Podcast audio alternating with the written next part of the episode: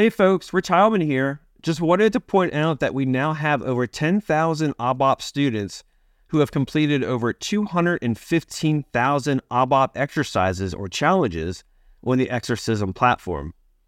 Exercism is a free learning platform for many different programming languages. Last year, a few community members like Lars, Mark, Mike, and others launched ABAP on Exercism with many different exercises based on ABAP. If you, if you haven't heard about Exercism and want to try some of the ABAP challenges yourself, have a look at Lars's blog post today for more information about how to get started. All right, we are on take 972 because we are in the fishbowl here in Walldorf and there are so many people walking by. Had to close the curtains, but come on. We all love being in front of an audience, having fun, and showing innovation. And that is what is going to happen this year, SAP TechEd 2023, where ideas get real.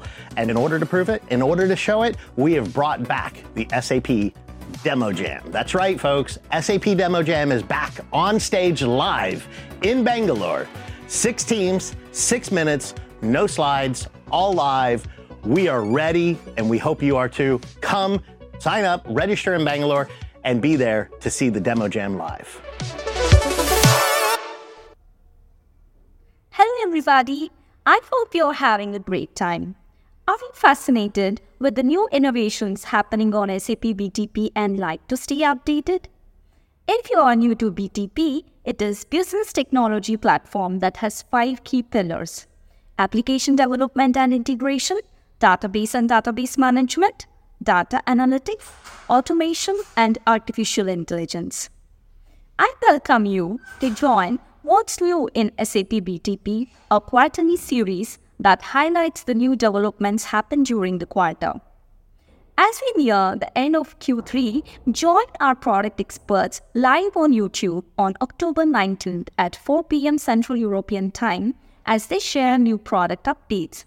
Our product experts, Yumna Abbasi, talks about SAP Build Workzone. Thomas Hammer talks about SAP HANA Cloud. Harald Stevens and Boris Zarski talks about DevOps portfolio on SAP BTP. For more details, please read up the blog post by Cecilia Hurgo. Links to the blogs are in the description below. Thank you. We are in the last week of September 2023, which is the second week of Devtoberfest, as well as the last week of this quarter. Our product experts in SAP Data Analytics organization published several blog posts to give you summaries of all the new features recently introduced. Klaus-Peter Sauer shares SAP DataSphere news, including not only great new features, but also updated guidance documents.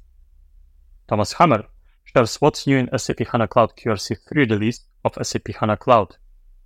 And Orla Cullen gives you the Q3 2023 roundup for SAP Analytics Cloud.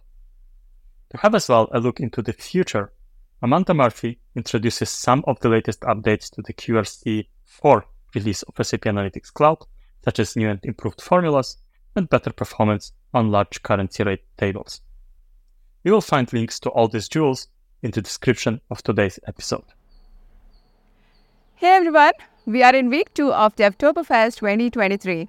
Monday was focused on ABAP and CAP sessions covering SaaS enablement for CAP and ABAP Cleaner. Andre touches on the ABAP RESTful application programming model, explaining the recently added features in RAP. Tuesday is dedicated to low code, no code developments. We saw a session on SAP Build process automation, event based triggers to the process, and many more.